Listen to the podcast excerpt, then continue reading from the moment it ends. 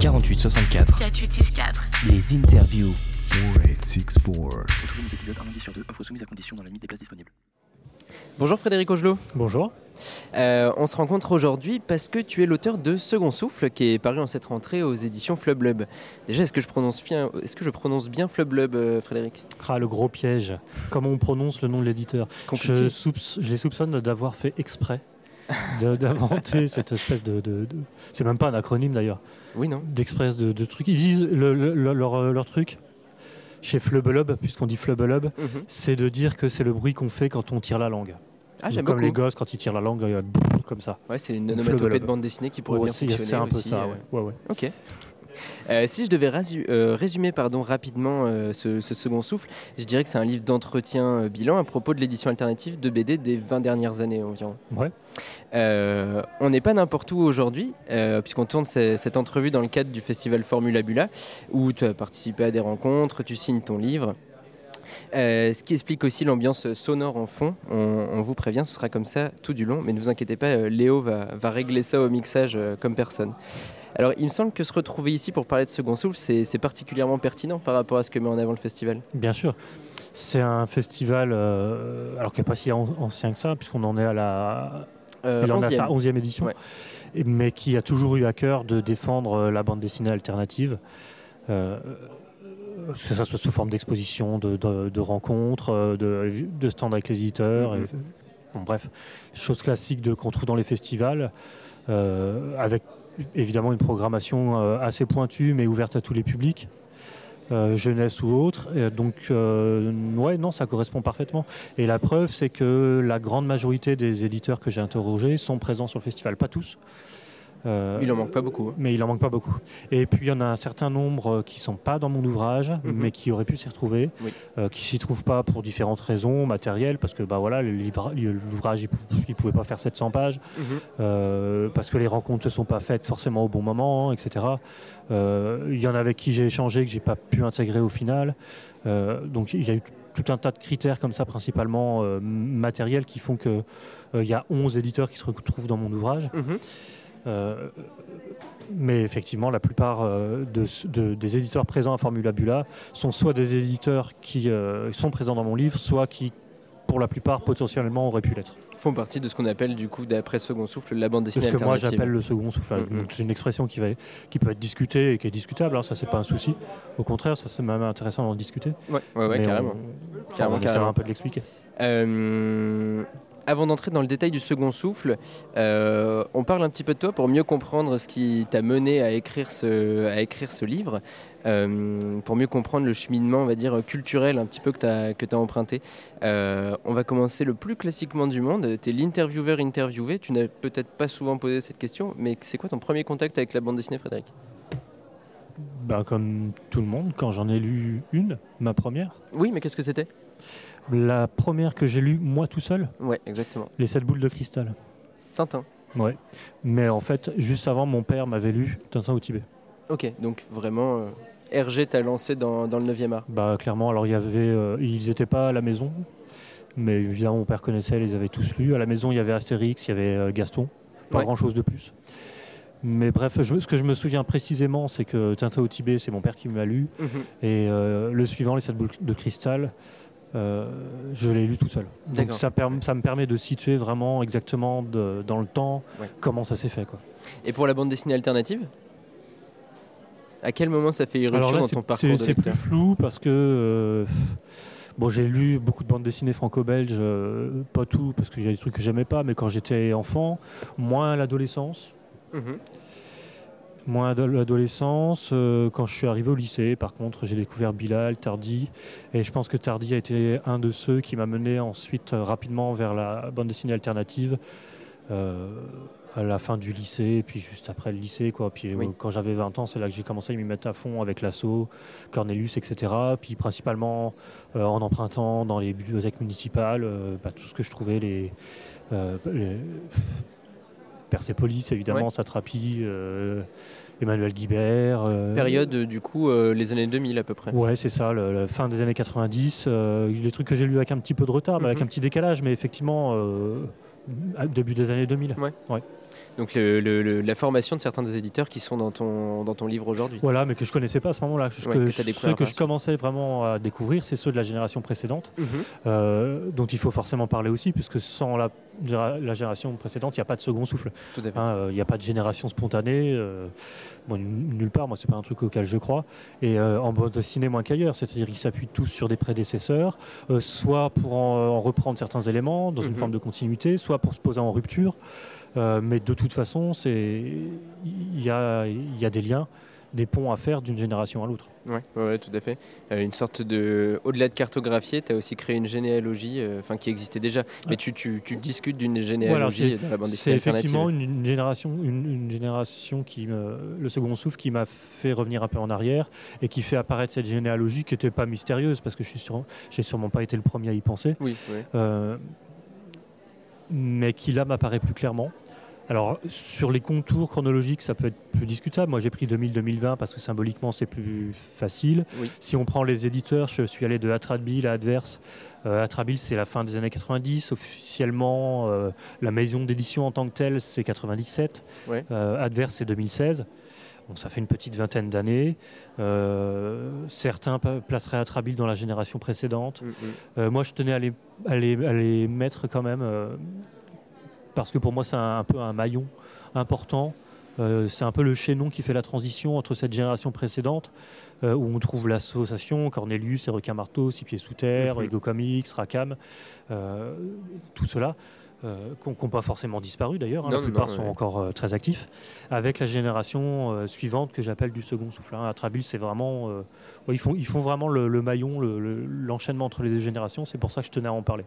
Et la- dans ton parcours de, de lecteur, puis ensuite, donc de, de- on l'a pas dit, mais donc de, de critique ou de journaliste en bande dessinée, il y a un moment où tu débutes ce travail d'entretien et donc la, la genèse, on va dire, du, du projet de, ce livre Second Souffle.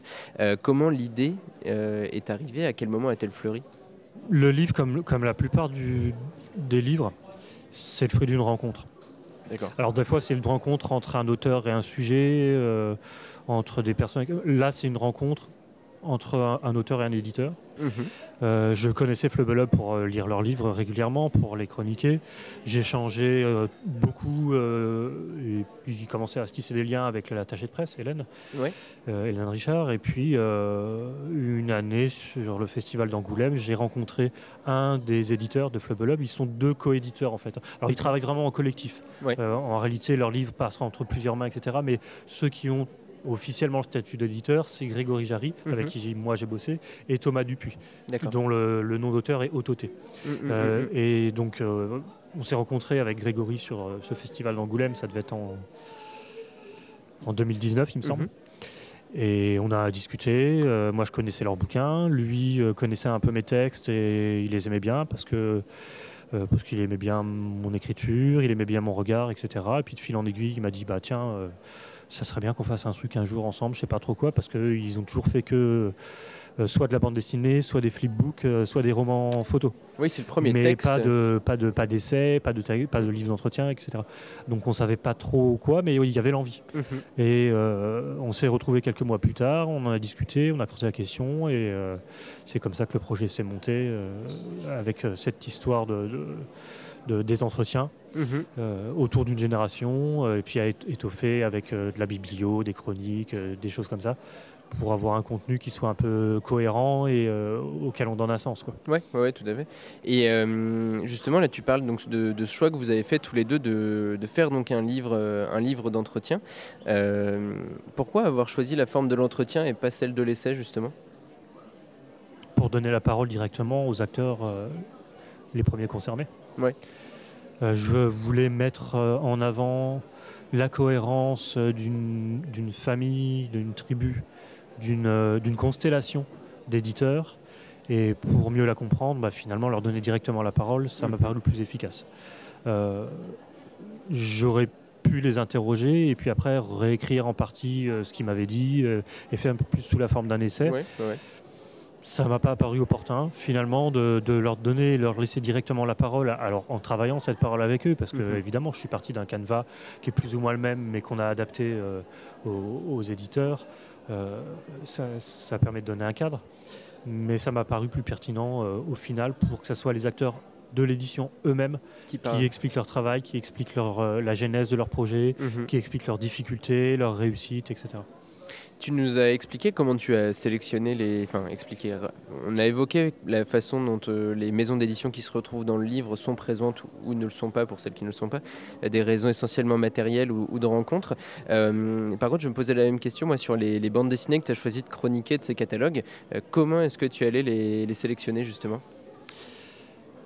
Euh, alors je, je vais revenir un petit peu en arrière par rapport à ta question Mhm. euh, pour le choix des éditeurs parce que je ne pense pas avoir tout dit. Euh, je voulais vraiment parler d'éditeurs de bandes dessinées, bandes dessinées alternatives de cette génération, euh, mais pas tous parce que c'est impossible. Euh, ils sont nombreux, donc je les ai choisis en fonction de, de mes affinités, de mes goûts. En, en premier, mon, mon ouvrage reste un ouvrage euh, essentiellement subjectif. Ouais. Euh, mais avec quelques critères euh, objectifs, euh, notamment le nombre de parutions annuelles. Mhm. Je voulais des éditeurs qui ont quand même un rythme de parution assez régulier, où on n'est pas juste deux ou trois livres par an, pour qu'on ait quand même assez de contenu euh, à, à développer, à critiquer, etc. Euh, J'ai exclu évidemment tout ce qu'on tout, tout ce qui est euh, gros éditeurs euh, mainstream euh, qui font partie de mul- multinationales ou gros groupes type Madrigal Gallimard. Ce qui paraissait cohérent, tu voilà, l'expliques dans, ton, dans ton évidemment. introduction. Ouais. mais je voulais exclure aussi les, vraiment le- la micro-édition Mhm. que je qualifie davantage d'underground, c'est-à-dire les gens qui sont autodiffusés, Ouais. qui se diffusent par eux-mêmes, soit par Internet, soit par la poste, soit sur les salons, mais qui passent pas, quasiment pas, par des diffuseurs-distributeurs. Qui sont les structures traditionnelles du monde de Qui sont l'édition. les, voilà, les structures traditionnelles euh, de, pour travailler avec les libraires, Mhm. pour euh, diffuser euh, le- les livres et les distribuer euh, sur les points de vente. Mhm. Euh, la, la totalité de- des éditeurs avec qui j'ai échangé, sauf pour quelques bouquins exceptionnels, passe par ça. Ce qui fait qu'ils font partie intégrante de la chaîne officielle Du livre. euh, du livre, la chaîne professionnelle du livre, euh, telle qu'elle s'étend de l'auteur au lecteur, en passant donc par l'éditeur, euh, le distributeur, le diffuseur, l'imprimeur évidemment avant ça, aussi, ouais. la com, etc. Donc tout- Mhm. voilà, je voulais quand même des éditeurs qui soient implantés assez solidement dans cette chaîne professionnelle du livre. C'est sans jugement de valeur. Ça ne veut pas Oui, dire oui, que le- ceux qui sont fond de l'underground, qui qui est auto- autodiffusé, ou c'est juste sur des salons, ça ne veut pas dire que c'est moins bien. pas du Mhm. tout. Mais c'est pas le- la, même fa- la même façon de fonctionner en fait. Donc voilà pour revenir sur le début de ta question. Mhm. Sur la, la- Oui, sur- sur la fin de ta question des- des sur la titres question des choix des titres. Euh, chacun de mes chapitres sur euh, les 11 éditeurs se termine par trois chroniques euh, qui sont le résultat là aussi d'un choix vraiment subjectif. Mhm. C'est-à-dire, J'ai choisi des titres que je trouve à la fois représentatifs de la maison d'édition, Ouais. mais qui m'ont plu à moi et qui, à mon sens, euh, permettent de mieux comprendre euh, le, catalogue de chaque maison dans sa globalité. C'est-à-dire que du coup, on va se retrouver, on va retrouver dans ces titres des ouvrages parfois assez connus Ouais. qui se sont bien vendus, Mhm. euh, qui, qui peuvent avoir été diffusés très largement, qui peuvent pour certains avoir reçu des prix euh, à Angoulême ou ailleurs. Mhm. Et puis, euh, il y a aussi des livres beaucoup moins connus qui sont davantage passés sous les radars, que moi j'ai appréciés et qui restent pourtant, à mon sens, représentatifs du catalogue des éditeurs d'où ils viennent Mhm. et, et du travail de ces éditeurs-là. Ouais, ouais. Et il y a, en plus de ces trois chroniques, de ces trois textes, une petite biblio de 10 titres à chaque fois, qui est sélectionnée un peu de la même manière, mais de façon plus chronologique. C'est-à-dire que j'ai essayé de balayer vraiment la, la période de la vingtaine d'années de chacun des éditeurs. Euh, alors, ça ne peut pas toujours être un par an, Ouais, mais ouais, en ouais. essayant d'avoir quelque chose d'équilibré entre le début euh, de leur production et les années plus récentes. Euh, les plus récents, ça va être 2020 à 2022, on va dire Mhm, mhm. euh, pour avoir quelque chose d'équilibré, mm, qui donne un panorama là aussi subjectif, mais quand même, plus- à, mon as- à mon avis, plutôt juste de chacun des catalogues Des potentielles évolutions aussi. et des, des potentielles évolutions. Alors là, par contre, sans commentaire, Mhm, sans mhm. chronique, rien, c'est vraiment brut euh, l'auteur, le titre, la date de l'édition, éventuellement de la réédition quand il y en a une, Euh, là, tout simplement, Ouais. l'idée c'est d'aiguiller le lecteur pour donner envie d'aller voir plus loin. C'est un pour aller plus loin, ouais, carrément. Euh, maintenant qu'on a mieux saisi la façon dont tu as conçu la, disons, ce, ce livre euh, dans sa forme, euh, passons un petit peu plus au, au fond, vers la fin de ton introduction. Tu évoques comme principale piste de travail pour, pour garantir le, le rayonnement de la, de la BD alternative sa réaffirmation, et le préfixe ré, je pense, est important, réaffirmation de son identité. Tu écris redéfinir l'image de la bande dessinée alternative pourrait en outre lui conférer de nouveau un aspect combatif qu'il lui Mhm. faut assumer. Ce même préfixe ré, euh, si on redéfinit l'identité, ça signifie que euh, cette identité, elle existe déjà. Oui. À ce moment-là, quelle serait la définition euh, de laquelle tu es parti pour proposer la redéfinition? Alors, je suis parti forcément de la génération précédente, euh, qui émerge à la fin des années 80 et qui explose euh, dans les années 90 et encore plus à la fin des années 90 et au début des années 2000, c'est-à-dire en fait bah, l'association Cornelius, les requins marteaux, d'autres que j'ai déjà cités, hein, Six pieds sous terre euh, et ainsi de suite. Euh, pour moi, c'est une première génération qui elle-même n'est pas spontanée parce que eux-mêmes se, se revendiquent ou alors euh, affirment qu'ils ont été influencés par des choses plus anciennes. Euh, notamment des revues comme Charlie Mensuel, comme Harakiri, euh, d'autres. Euh, il faut référence parfois aux éditions Artefact des Ouais. années 80 qui, qui a cherché à faire de l'alternatif, mais avec des moyens pas forcément évidents. Ils font beaucoup référence aussi à Futuropolis. Alors la première version de Furo- Futuropolis, oui. hein, pas celle qu'on a à ce moment, en ce moment en librairie, mais celle où il y avait Robial, Sestac, etc., qui a énormément influencé Menu par exemple Mhm. euh, qui a été un des, des- des- des grands artisans de l'association. Euh, donc moi, je suis parti de cette génération-là, de voir ce qui faisait leur point commun. Euh, leur point commun, c'était la volonté justement de sortir euh, des préjugés sur la bande dessinée, c'est-à-dire la bande dessinée franco-belge, l'album cartonné couleur de 48 ou 64 pages, Mhm. 48-64. euh, non, mais- Clin d'œil, clin d'œil. voilà, petit clin d'œil, un peu facile. Mais, mais c'est ça, eux, ils voulaient absolument se distinguer de ça. Il y avait une dimension fortement combative Mhm, euh, mhm. de- dans cette génération-là.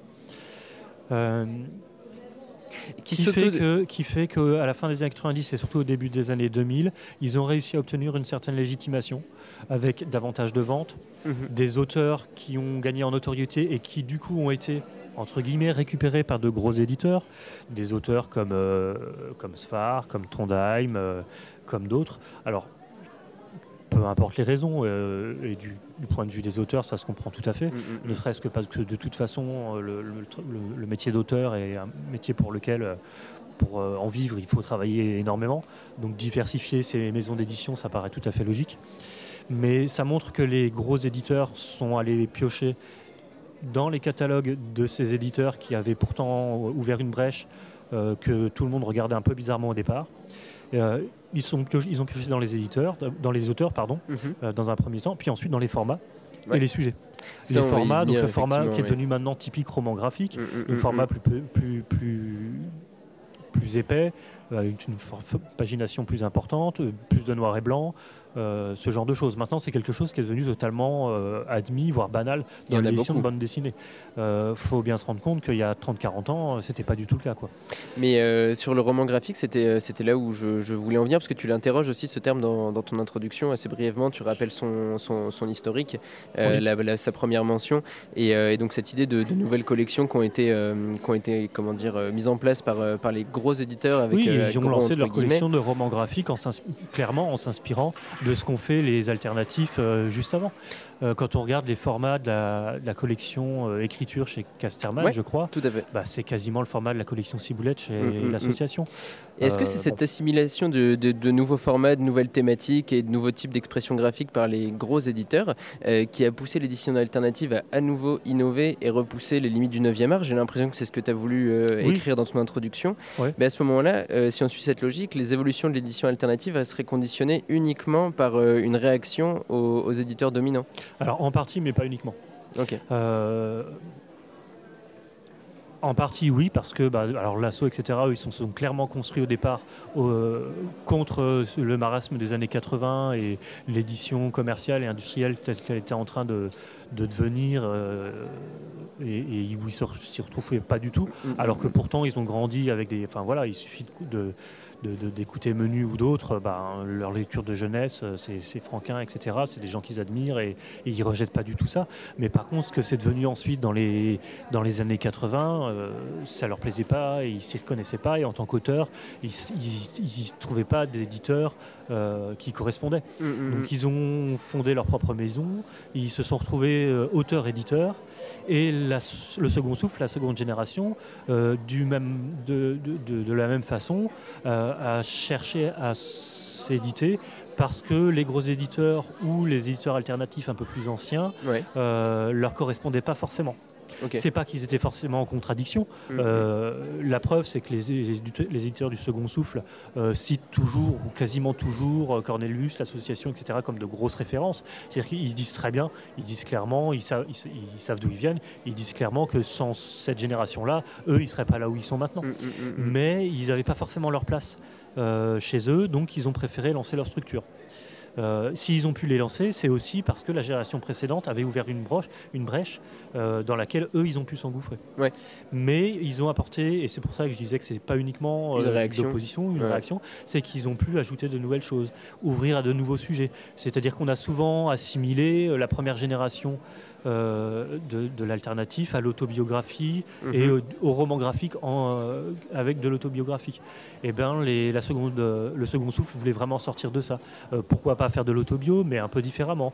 Pourquoi pas aussi revenir à la fiction, à la bande dessinée de genre, mais en la traitant différemment. Mhm. Pourquoi faire, pas faire du fantastique, de la science-fiction, mais en injectant des problématiques très contemporaines. C'est des choses qu'on trouve maintenant chez l'employé du mois ou Oui. chez 2024, par Mm, exemple. Complètement. Et, et- Avec et des ça, succès de ça- librairie, c'est et oui, bien sûr. Et ça, c'est vraiment revendiqué euh, dans le- la génération du second souffle. D'accord. Et, euh, et donc, pour- pour poursuivre, on, on le disait juste avant en off, on va pas entrer en détail euh, dans, dans chacun des entretiens. On va essayer de, de considérer ça un petit peu plus comme un, comme un tout, même s'il y a certaines réponses d'éditeurs ou d'éditrices qui se prêteraient à des développements très Oui, bien intéressants. sûr. Tu écris tout à la fin de, ta conclusion cette fois. On passe de l'intro à la conclusion, voilà, en, en claquant des doigts. Euh, je crois que c'est euh, littéralement la dernière phrase d'ailleurs. Euh, ce qui les réunit, c'est une vision partagée de la bande dessinée comme mode d'expression artistique, ouvert à l'exploration, et de l'édition comme travail de valorisation des ouvrages et des auteurs éloignés des objectifs de rentabilité financière. Euh, ça, c'est quelque chose qui est, qui est assez Ouais. important, je pense. euh, Magnifique cette phrase de synthèse. Y a- elle est bien, hein N'achetez pas le livre, lisez cette phrase, ça suffit. Heureusement que tu l'as écrite en dernier. Ouais, bah ouais. Beau travail Non, de conclusion. euh, C'est une, une synthèse qui, euh, qui résume bien ce que je voulais montrer Mhm. et prouver, je sais pas, parce que c'est délicat, mais en tout cas essayer de montrer en donnant la parole aux éditeurs et en rajoutant un certain nombre de pistes de réflexion et, et de, de lecture, bien sûr. Euh, c'est que cette, euh, ces générations, parce qu'on on peut le dire aussi pour la génération précédente, mais encore plus pour cette, euh, cette nouvelle génération, c'est que t'as des- il y a une ambition, il y a clairement une ambition graphique et narrative, proposer d'autres voies en bande dessinée, casser les codes, c'est-à-dire faire admettre que la bande dessinée, bah, c'est juste, c'est pas juste forcément uniquement, ça, ça peut, mais c'est pas juste uniquement euh, et pas toujours des planches avec des cases et des bulles. Mhm.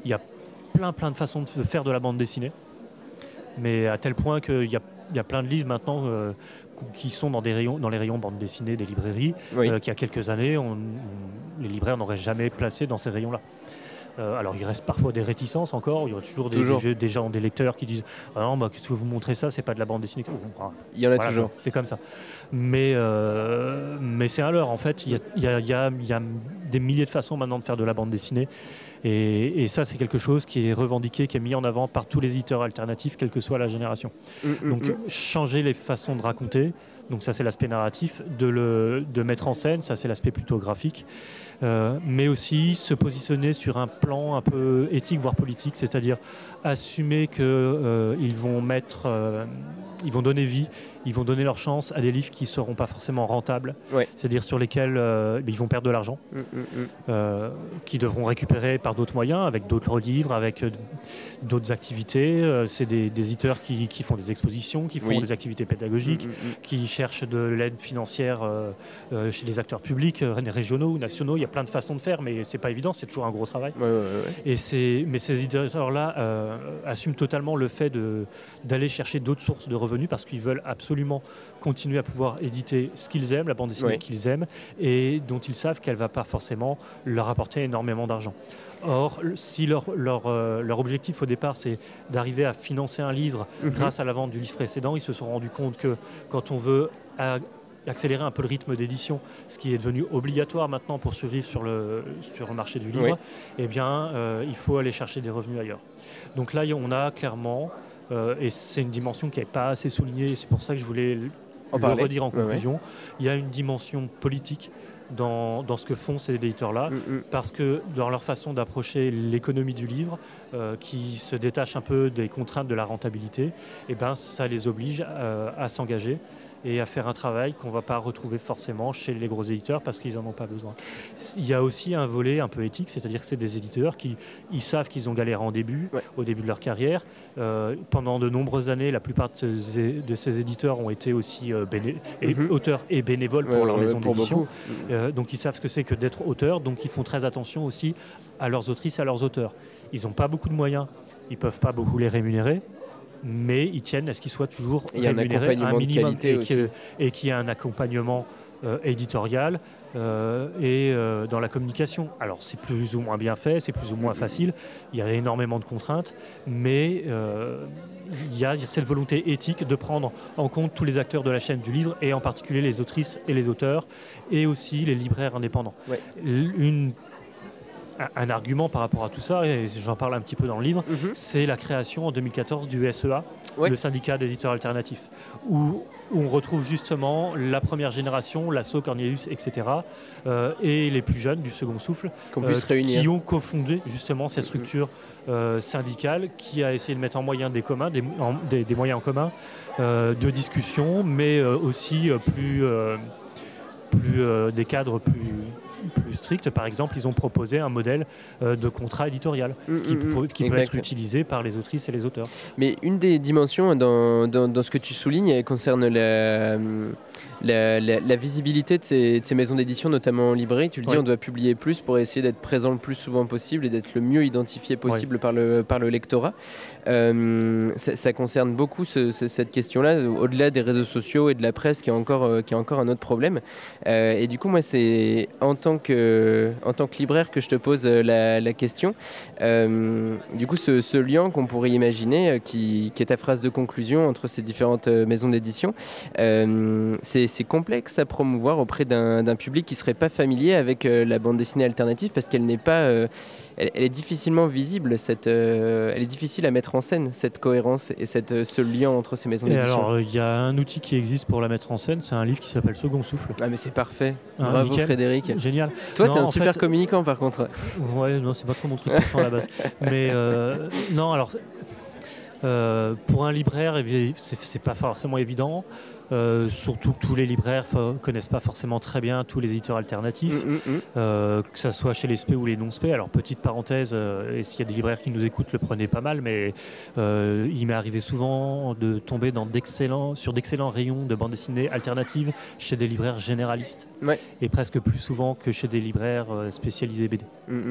Alors je ne saurais pas trop l'expliquer, je ne veux pas en faire une généralité non plus Oui, parce que j'ai pas fait de stats là-dessus, mais c'est un truc que j'ai pu remarquer. Est-ce que dans tes entretiens, euh, vu des, des, des- des éditeurs qui t'ont parlé de propositions qui émanaient de, de différents acteurs de la chaîne du livre pour euh, faire justement cette mise en avant et cette mise en avant qui soit, euh, qui soit conjointe de différents éditeurs Et issus bah, de cette pas tellement justement, d'où mon appel un peu en introduction et en conclusion à cette, cette remise en avant, cette, ce, ce, redépart au combat en quelque sorte Mm, qu'il y a mm. eu des dans les années 90 euh, avec euh, Menu, qu'il y a eu au début des années 2000 avec Feubelub euh, et puis d'autres, l'employé du mois, etc. Euh, c'est des éditeurs qui sont encore combatifs. euh, mais il y a, forcément, il y a un peu de lassitude, un peu de fatigue. Euh, le plus gros de leur travail, ça reste le travail éditorial, donc ils ne Oui. peuvent pas passer trop de temps là-dessus non plus. Donc ils auraient besoin d'avoir davantage de structures euh, comme le SEA pour pouvoir être mis en avant, pour pouvoir être mieux défendus dans les librairies.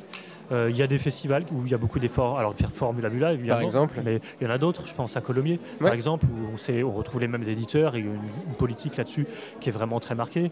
Euh, quelques autres aussi, alors que ce soit à Strasbourg ou ailleurs. Mhm. Euh, mais c'est pas encore suffisant et parce que effectivement pour toucher le public c'est compliqué. Pourquoi c'est compliqué? Parce qu'il y a une production qui est énorme en bande dessinée. Euh, alors tout le monde n'est pas d'accord. Moi, j'ose utiliser le terme de surproduction, Ouais. dans le sens où il paraît plus de, de livres que les lecteurs ne peuvent en lire Tout à et, fait. et en acheter Mm, mm. évidemment. On est à, euh, je sais plus où on est, on, on en est maintenant parce que les, on n'a plus de chiffres, mais on est au moins à 5000 parutions annuelles. C'est à peu près le chiffre qu'on donne 6000 maintenant. généralement. Euh, c'est énorme. Mhm. C'est-à-dire que euh, matériellement, c'est pas possible pour un libraire de tout mettre en avant. Ah ouais, non, non. C'est strictement impossible. Déjà, on peut pas tout Et, prendre à euh, l'office. Là aussi, alors je ne sais pas si vous garderez en au montage si vous avez des libraires, qui, des libraires qui vous écoutent, mais on sait pertinemment qu'il y a certains livres qui sortent pas des cartons, qui vont chez les libraires euh, parce que c'est l'office. Mhm. Ils ont été un peu obligés d'avoir les livres. Ils les mettent même pas en rayon, ils les laissent en carton et puis ça repart en retour. Ça, c'est de la manutention euh, perdue, de l'argent perdu aussi. C'est de l'argent perdu, c'est du écologiquement c'est absurde parce que c'est des, Ça, des livres qui font des allers-retours Mm, mm. pour rien, puisqu'au final ils sont pas vendus. Mais, euh, Mais mais par on- contre, ça, voilà. c'est un problème du côté du libraire à l'office. S'il ne veut pas le mettre en avant, il ne faut tout simplement pas le commander. C'est c'est quand si tu es une librairie indépendante et que tu as tes Ah choix bah, à faire clair, pour les offices, clair. Le problème, c'est qu'il n'y a pas que les librairies indépendantes, Voilà. il y a différentes pratiques. Et voilà, il y a des choses qui se font à droite à gauche, Mhm. euh, ça qui se disent pas trop, mais qui existent. Qui existe Et il faut bien regarder l'écart sur le marché du livre en- entre le nombre d'exemplaires produits et le nombre de ventes. Euh, les nombres d'exemplaires produits, ils sont toujours bien mis en avant par les gros éditeurs. Oui. Quand ils sortent les Astérix et compagnie, ils disent combien ils en produisent. On ne sait pas combien ils en vendent en réalité. hein. Ouais. Euh, Ça, c'est très difficile à savoir.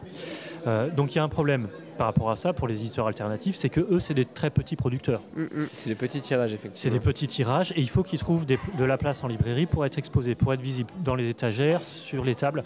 Oui. Il leur faut de la place. Donc comment se faire une place? Ben, Arriver effectivement à mettre en avant leur identité commune, Mm, que moi j'essaye de, de- de bien définir dans mon livre justement, euh, pour que les éditeurs euh, puissent euh, ensuite être... identifiés comme constellation, j'aime bien ce terme-là, Mhm. euh, et ensuite pour que les libraires les rapprochent et les mettent en- avant en tant que ton- constellation, qu'il y ait des liens de parenté entre ces éditeurs, entre leurs livres, avec chacun leur identité. Les, voilà, on- les, les catalogues sont pas interchangeables, rien. Mhm. Si je prends un peu un grand écart entre euh, ça et là euh, et matière ou adverse, deux Ouais. qu'on trouve dans mon bouquin, ils leurs livres sont radicalement différents. Et pourtant, il y a des liens de parenté dans les façons de produire, Mm, mm. dans, dans les auteurs, euh, dans leur façon de voir l'édition surtout. Tout à fait. Et ça, c'est quelque chose qui, à mon avis, était pas et pas encore assez mis en avant dans, dans les librairies et dans les Mhm. médias aussi. Parce que les journalistes, euh, spontanément, vont mettre en avant un ou deux livres, ceux vers lesquels on va aller plus facilement parce que le titre est accrocheur, parce que le sujet parle au lecteur. Il y a un travail à faire aussi, euh, qui est plus un travail de fond. Alors, je sais que c'est pas forcément le truc qui est facile à faire, et qui est- Oui, dans le temps du journalisme, la des mode, fois, c'est pas possible. voilà. ouais. mais il y a un travail à faire pour faire vivre euh, ces constella- cette constellation éditoriale Mm, et leur catalogue, leur fond aussi, euh, qui est important parce que souvent quand ils sortent de nouveaux livres, il y a des liens avec des livres précédents Mm, mm, mm. et euh, qu'il ne faut pas négliger. Mais euh, ça pourrait être le mot de la fin, mais je voulais juste mentionner une dernière chose avant de finir cette interview parce que ça, ça colle parfaitement avec le propos que tu tenais par rapport au SEA notamment. Euh, un nouvel organisme vient de voir euh, le, le jour, je ne sais pas si tu en as entendu parler, ça s'appelle l'EDIF, c'est l'association Oui, de l'édition indépendante. l'Île-de-France, ouais. Et euh, donc euh, so- son but d'après la page euh, d'accueil du, du site, c'est de renforcer la visibilité de l'édition indépendante sur le territoire d'Île-de-France, faire des réalités, des besoins et des contraintes des éditeurs indépendants, de défendre leurs intérêts matériels et moraux. Euh, ça réunit pour l'instant Kinomé, les éditions du Sonneur, ça et là pour la BD, Ouais. Kilowatt pour la jeunesse, Rue de l'Échiquier qui fait aussi un peu de bande dessinée, Ouais. et Chandaigne, euh, donc ça se limite pas qu'à la BD, même s'il n'est pas ici question d'édition alternative, mais bien d'édition indépendante, tu l'as expliqué, l'indépendance est sine qua non à, à l'alternative. Oui. Euh, c'est typiquement ce genre d'initiative euh, que tu appelles de tes voeux en écrivant Second Souffle? Oui, c'est ça. Alors je reviens juste au- à, à tes derniers mots aussi, donc sur l'indépendance et alternatif. Alors c'est vrai que moi je tiens beaucoup au terme d'alternatif, alors qu'on utilise aussi beaucoup le terme d'indé ou indépendance. Ça Mhm. c'est un peu, pour moi c'est un peu daté. C'est vraiment le terme des années euh, 90-2000. Ouais. Euh, on s'est rendu compte aujourd'hui qu'il ne suffit pas d'être indépendant pour être alternatif. Ouais. C'est-à-dire que euh, d'abord, qu'est-ce que c'est qu'être indépendant? Être réellement indépendant, c'est pas possible. Un éditeur est forcément dépendant d'un certain nombre de ressources. Mm, mm. Déjà, il est forcément dépendant de ses lecteurs. C'est-à-dire que l'éditeur, s'il n'a pas de lecteurs, il ne peut pas vivre. Donc il va dépendre de ses lecteurs et du nombre d'exemplaires vendus. Euh, les éditeurs indépendants euh, sont indépendants dans le sens où ils ne dépendent pas de grosses structures éditoriales dont j'ai parlé tout à l'heure, mais ils peuvent être dépendants d'autres activités, de subventions publiques, etc. Donc l'expression d'indépendance n'est pas suffisante, d'où toute ma définition de l'alternatif. Mhm.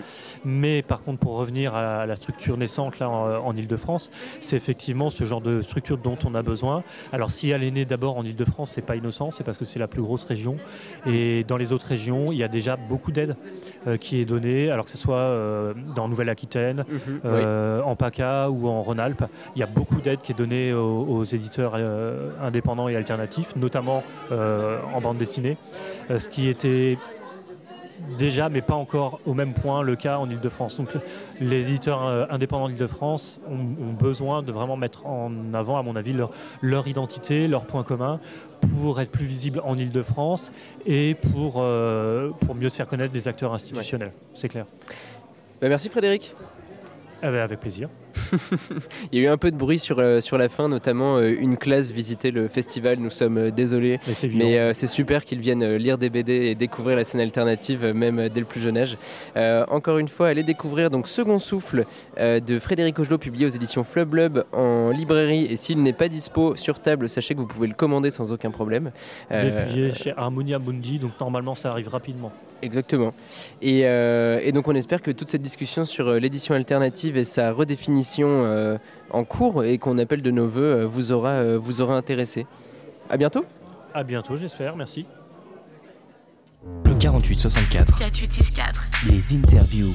4864. Retrouvez nos épisodes un lundi sur deux, offre soumise à condition dans la limite des places disponibles.